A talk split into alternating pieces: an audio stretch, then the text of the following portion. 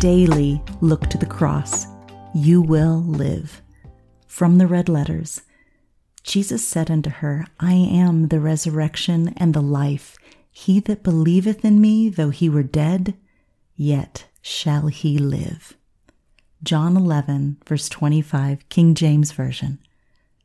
In the days of Moses, the snakes of the desert were killing the Israelites. So Moses, led by God, put a fiery bronze serpent on a stick and raised it up.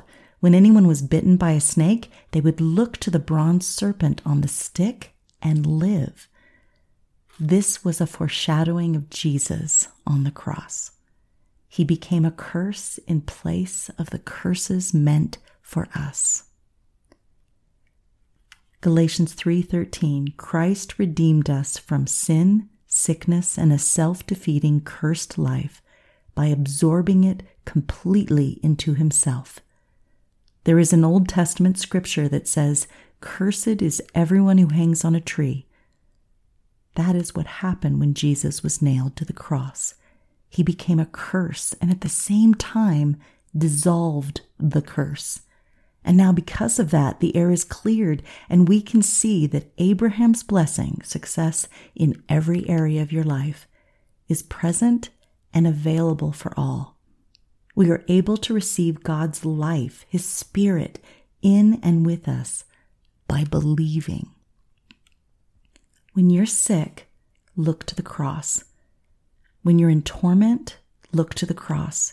When you have a need, look to the cross. When you are in the valley of death, set your eyes on the cross. When you do, believe and you will live. The cross is the door to life. When you enter that door by believing, the enemy will not be able to destroy you. Let's pray. Lord, I look to the cross today for healing in my body, for peace in my soul, and forgiveness for all of my sin. I stand in the shadow of the cross, the shadow of the Almighty, whose power no enemy can withstand. When I do, your salvation washes over me. Amen. Jesus said, Just as Moses lifted up the snake in the wilderness, so the Son of Man must be lifted up, that everyone who believes may have eternal life in him. John 3, verses 14 and 15, NIV.